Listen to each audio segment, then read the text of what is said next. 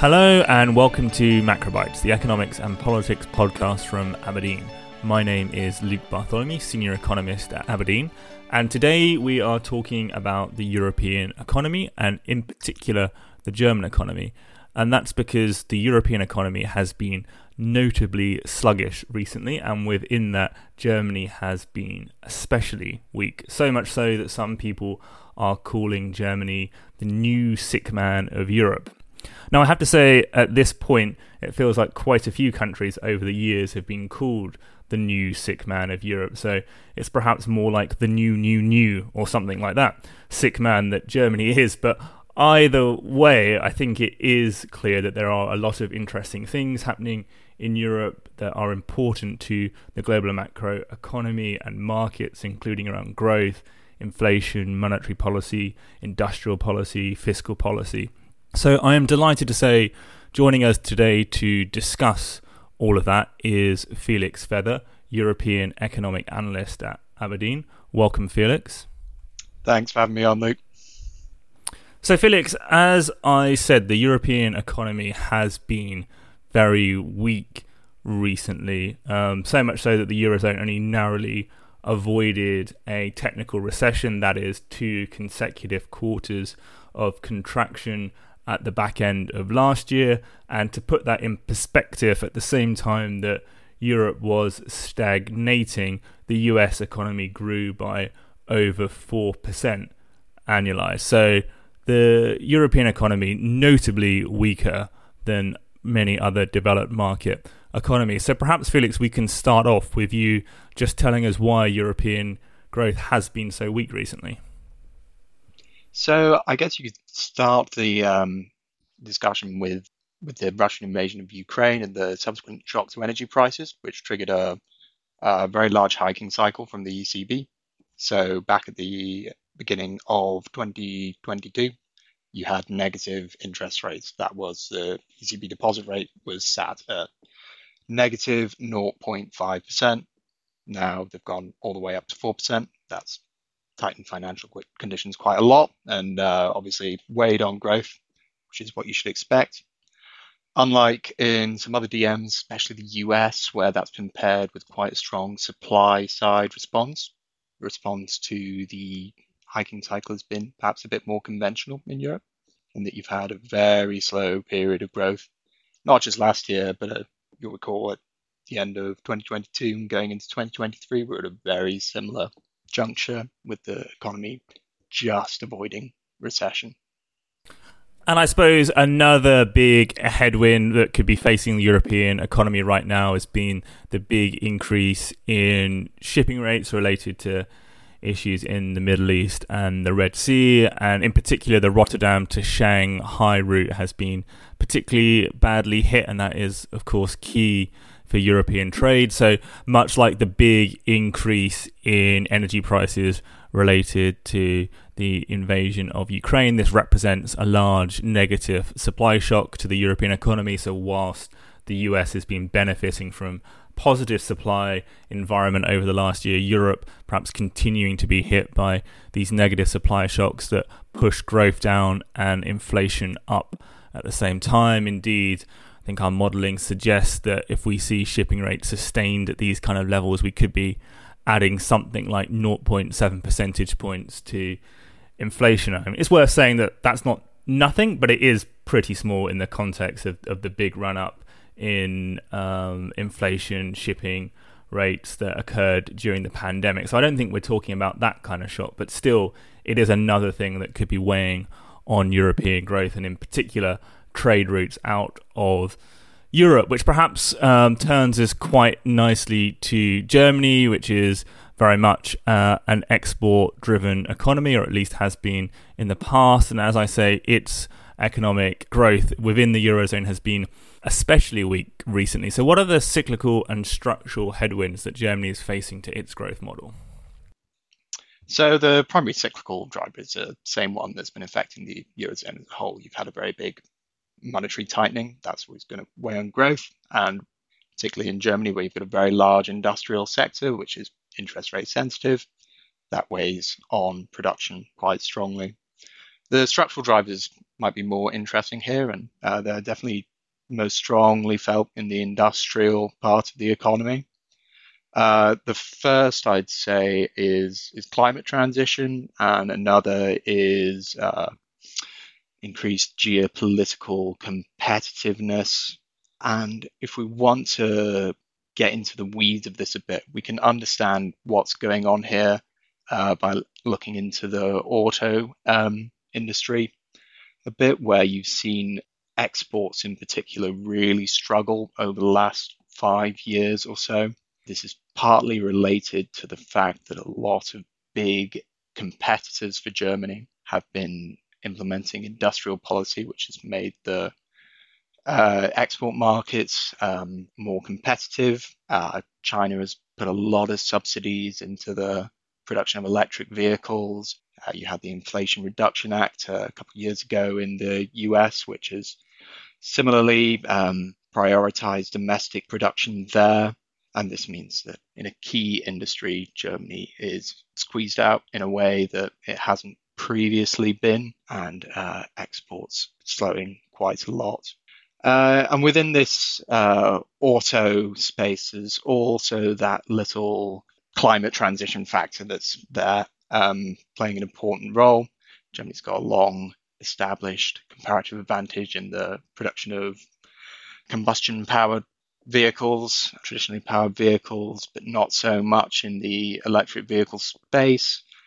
Uh, these sorts of industrial transitions uh, require a lot of innovation and investment, and it is a key challenge for the German economy going forward to uh, meet these meet these hurdles in order to um, retain its leading position as a, a as a global manufacturer of high end goods. And I suppose one contrast that brings out quite nicely how important the economic composition of Germany is in terms of why it's facing this kind of weakness is to compare it with the likes of Spain or Portugal in the EU, which, unlike Germany, are much more services and tourism driven, and they've been some of the bright spots of, of growth within the eurozone. So it is very much a, reflection of the kind of economic structure that, that Germany has and the difficulty of being in that energy intensive industrial production exporting space at the moment. And as you say, in particular, with uh, a long standing comparative advantage in internal combustion engine production, which is a difficult place to be as China, the US adopt their industrial policy in a way to to move into producing more electric vehicles, the regulatory and consumption environment becoming less um, friendly um, as well. But another factor that might well weigh on the German economy this year, outside of its economic structure, is one of fiscal policy. So that is government spending and taxation policy. And in this regard, we've seen interesting ruling by the German Constitutional Court late last year that seems to require the government to push through quite significant fiscal tightening. So, can you tell us about this ruling and, and why it matters? Yeah, without getting too much into the details of uh, German fiscal rules, um, the upshot is that in Germany, your um, fiscal deficit, your government deficit, is capped at 0.35% GDP every year. Uh, and you can't go over this except if explicitly legislated for some sort of emergency. Uh, the German uh, government wanted to use emergency funds related to climate transition, pandemic support, uh, to implement some of their high cost programs. However, the Constitutional Court ruled that at least some of these funds would not be available for the purposes which they were earmarked for. Therefore, uh, the the government had to find a lot of savings from its original intended budget.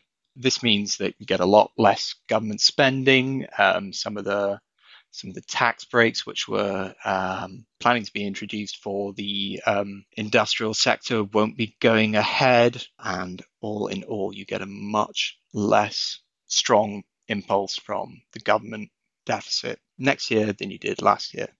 It's worth noting that this would have been the case anyway, as uh, some emergency spending was due to uh, roll off and come to an end in 2024, but this uh, has caused uh, the German um, government to find an extra 200 billion euro or so from um, their off balance sheet uh, spending.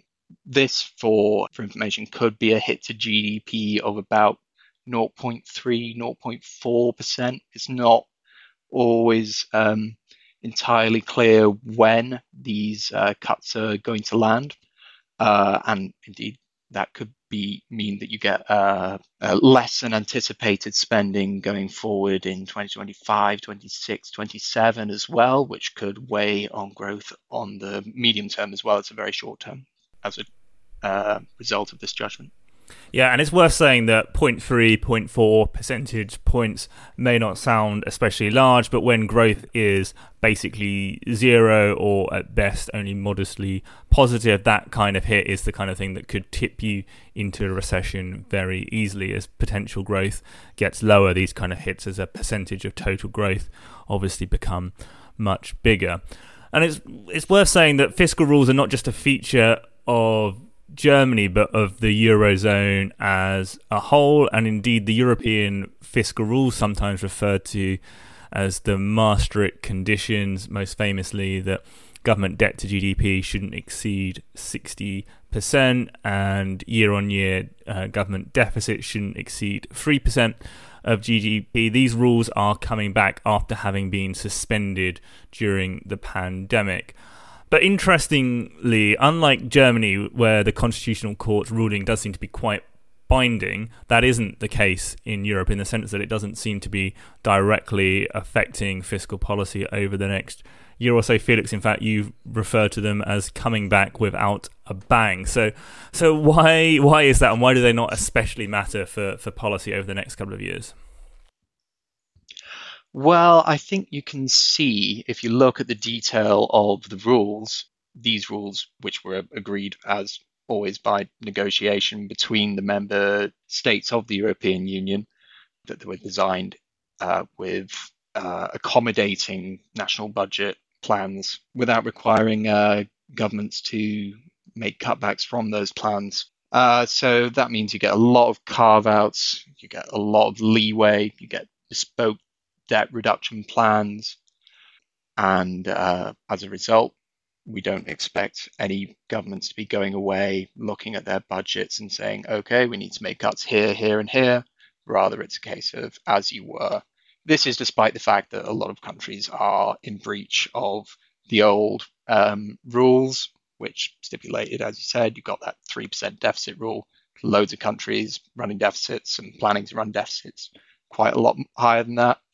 Uh, obviously, lots of countries in breach of the 60% debt rule. Previously, you were going to be reducing that debt differential between 60 and your current level of debt by 120th a year. Those rules are quite a lot less restrictive now.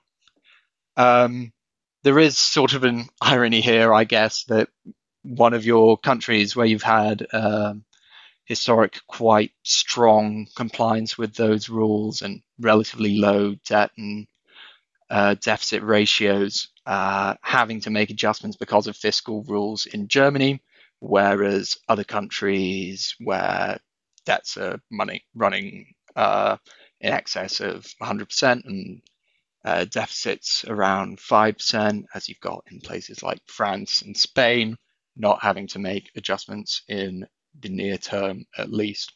There is a broad requirement to bring these uh, ratios back in line with the um, limits defined in the treaty over time, but that could mean that if the governments aren't back in line with those um, ratios by, say, I think 2028 is the, the deadline for when the carve outs expire then you end up in the same situation that we were in last year, where a load of uh, countries cannot comply with the debt rules, and maybe they need to be changed or made more lenient again to retain the, the rules' credibility. Obviously, if you do end up in this situation where rules have to be changed on a rolling basis, they do lose some credibility, and uh, that that could be a concern.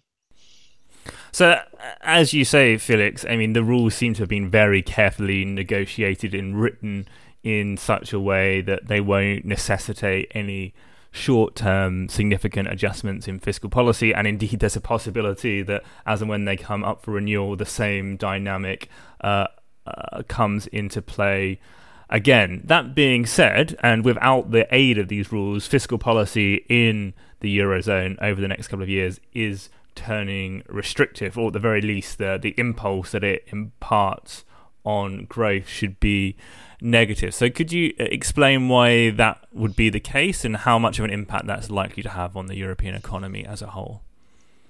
Yeah, that's right. The um, fiscal impulse is going to be quite negative over the next year at least. Uh, so, the reason for this is similar to what we already mentioned with regard to Germany. A lot of EU countries have continued to operate pandemic and um, energy shock related support over 2023 with that expiring in 2024, which means that some of that deficit spending comes off the books, which is a negative fiscal impulse, which is bad for growth. Some good examples of this are VAT exemptions on energy bills, which we've got rolling off in Italy and Germany. France's um, publicly funded electricity price cap, that's due to roll off. These measures are being phased out as we speak. This means that you're going to end up with less consumption spending from the government side in the economy, weighing on overall GDP. Uh, so we've had a look at the budget proposals from national governments and compared the level of net spending this year to last year and seeing what the overall impulse comes to for each country in terms of its impact on GDP as a percentage. For the block as a whole, this is about 0.6% drag. So that's quite a, quite a fair chunk of growth to be losing when uh, growth last year was only 0.4, 0.5%, uh, the right side of zero. And there's quite importantly some significant variation across the block. So this fiscal impulse will be uh, more strongly negative in some uh, Southern European economies where deficits are larger. Uh, it's going to be quite strongly negative in Germany where the domestic fiscal rules are biting. But for some, um, this won't really play a role at all. For example, the Netherlands, quite an important northern economy, you, are actually getting the opposite effect. Uh, you're getting expansion of deficit spending. So important variation across the economies is going to be key here.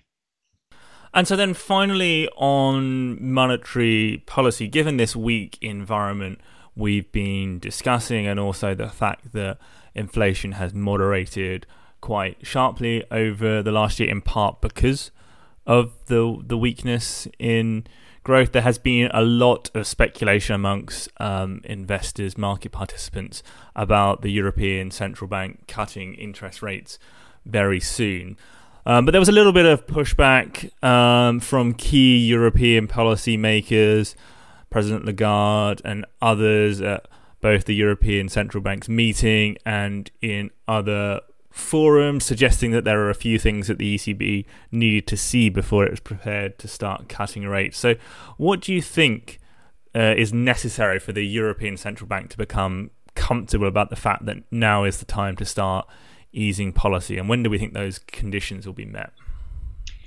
Well, let me start by saying what I don't think is sufficient for you to get a cut, and that's just a simple continuation in the disinflation that we've seen so far.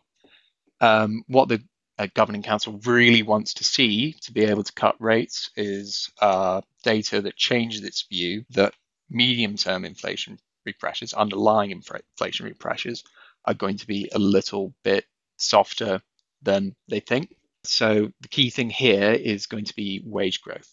The ECB thinks the current ongoing wage negotiations, which you get a lot of in Q1 in the Eurozone, that they're going to come out pretty strong. And this would be a concern because they're concerned about second round effects on consumer prices from strong wage growth whether or not you agree that this is the correct way to be thinking about things, it means that you shouldn't expect uh, cuts to come immediately unless you do see strong a strong slowdown in wage growth. A key problem here is that wage data is actually very backward looking. Uh, it's published only quarterly, and so we won't know, uh, for example, what the official measures of Q1 wage growth in the Eurozone were by the time the ECB meets in April. So, what you need to do here, and what the ECB have confirmed that they are doing, is keep an eye on some high frequency, timely labour market data, which gives us an idea of where wage growth might be right now. Uh, for example, you've got the Indeed posted wage growth. That's Indeed, the job market site, publishing that on a monthly basis, from which we can take an idea of um, where wage growth is sitting by the time the April meet- meeting comes about.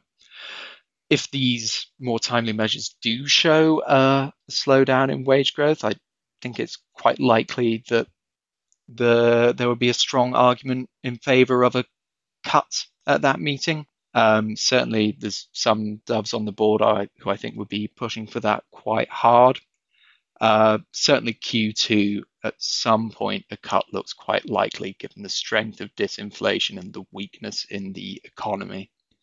Right now, market pricing um, suggests that you've got about a 60% chance of a cut in April, which looks to me pretty sensible. Uh, either way, when rate cuts do start, we expect a relatively deep cutting cycle because of the strength of disinflation as uh, past monetary tightening continues to weigh on prices. Yeah, and perhaps it's worth um, saying that whilst the strength of the wage growth might be staying the hand of the ECB at the moment, it is something that could provide uh, some upside impetus for the European economy. Perhaps that is what ultimately uh, drags Europe out of this very weak environment that we've been in the last 18 months or so and that we've been discussing today. So, as the year progresses, perhaps you get um, stronger wage growth, interest rates coming down, and that's ultimately what sees um, the European uh, economy turning round. But I think that is all we have time for this week. So, as ever, please do forgive me if I ask you once again to like and subscribe on your preferred podcast provider. And then all that remains is for me to thank Felix for joining us today. Thank you. And to thank you all for listening. So thanks very much and speak again soon.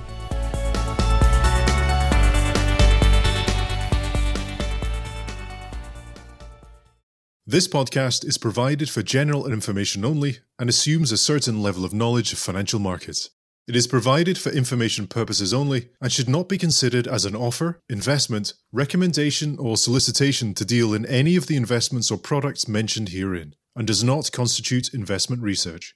The views in this podcast are those of the contributors at the time of publication and do not necessarily reflect those of Aberdeen. The value of investments and the income from them can go down as well as up and investors may get back less than the amount invested.